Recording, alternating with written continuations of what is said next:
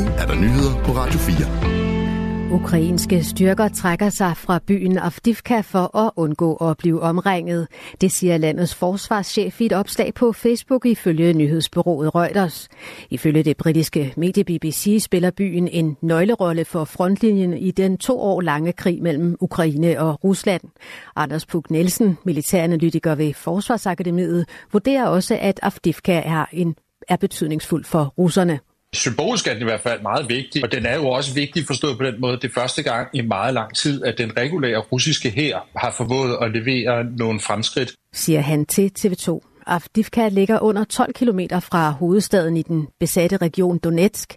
Kampen om Avdivka har været en del af en af de hidtil blodigste i krigen. Ukrainerne er øh, dels presset, fordi russerne presser så hårdt på. Altså, der er det russiske præsidentvalg her i næste måned, hvor de rigtig gerne vil levere nogle, øh, nogle, nogle store ting, sådan, så Putin kan komme til at se godt ud op til det. Øh, men der er jo også at det, at de mangler rigtig meget ammunition siger Anders, Anders Puk Nielsen til TV2.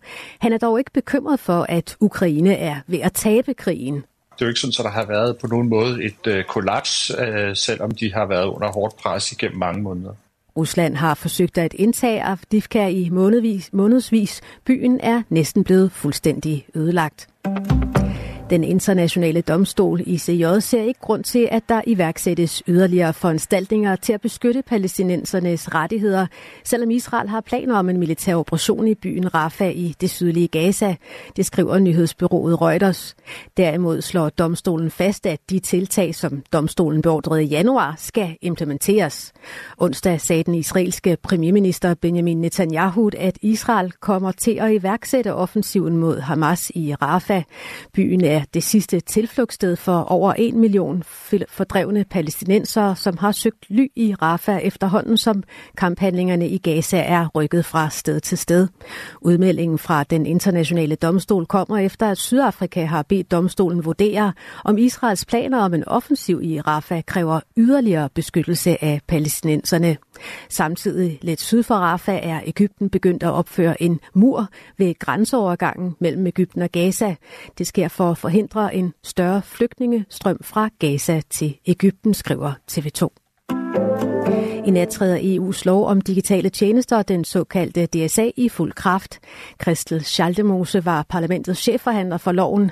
Den omtales ofte under sit engelske navn, Digital Services Act eller blot DSA. Schaldemose, der sidder i EU-parlamentet for Socialdemokratiet, kalder loven en stor sejr. Det er med til at gøre, at at vi står bedre over for de her kæmpe store øh, platforme, når, vi, øh, når de opfører sig over for os på en forkert måde. Så helt grundlæggende, så får vi gjort op med det vilde vesten fra i morgen. Med DSA'en får brugerne af online-platforme ret til at få fjernet ulovligt indhold så hurtigt som muligt.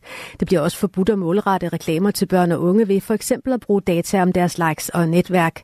Alligevel mener Christel Schaldemose ikke, at loven kommer helt i mål. Vi mangler blandt andet at beskytte øh, børn og unge med et sidste og meget vigtigt redskab, nemlig en aldersverifikation, sådan at øh, der er mulighed for at sikre, at børn ikke øh, kan tilgå øh, voksent indhold. Men øh, det arbejder EU, øh, Europakommissionen på parallelt øh, med, med DSA'en. Hvis platformen ikke lever op til reglerne, kan de blive straffet med store bøder, og i sidste instans kan de få forbud mod at operere i EU. To teenager er blevet sigtet i sagen om det skyderi, som onsdag fandt sted ved en Super Bowl-parade i den amerikanske by Kansas City. Det oplyser lokale myndigheder. I skyderiet blev en person dræbt, mens 21 personer blev såret. Popstjernen Taylor Swift har doneret 100.000 dollar til en indsamling for familien til den dræbte. Beløbet svarer til knap 700.000 danske kroner.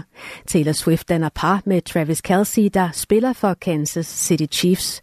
Politiet i Kansas City har meldt ud, at skyderiet, som skete ved en fejring af Chiefs Super Bowl sejr, opstod som følge af et skænderi, der udviklede sig voldeligt. Beatles-legenden Paul McCartney fik i 1972 stjålet sin guitar, men nu er guitar og musiker blevet genforenet. Det skriver 81-årige McCartney på sin hjemmeside, hvor han udtrykker sin taknemmelighed. McCartney købte gitaren i 1961 for 250 kroner.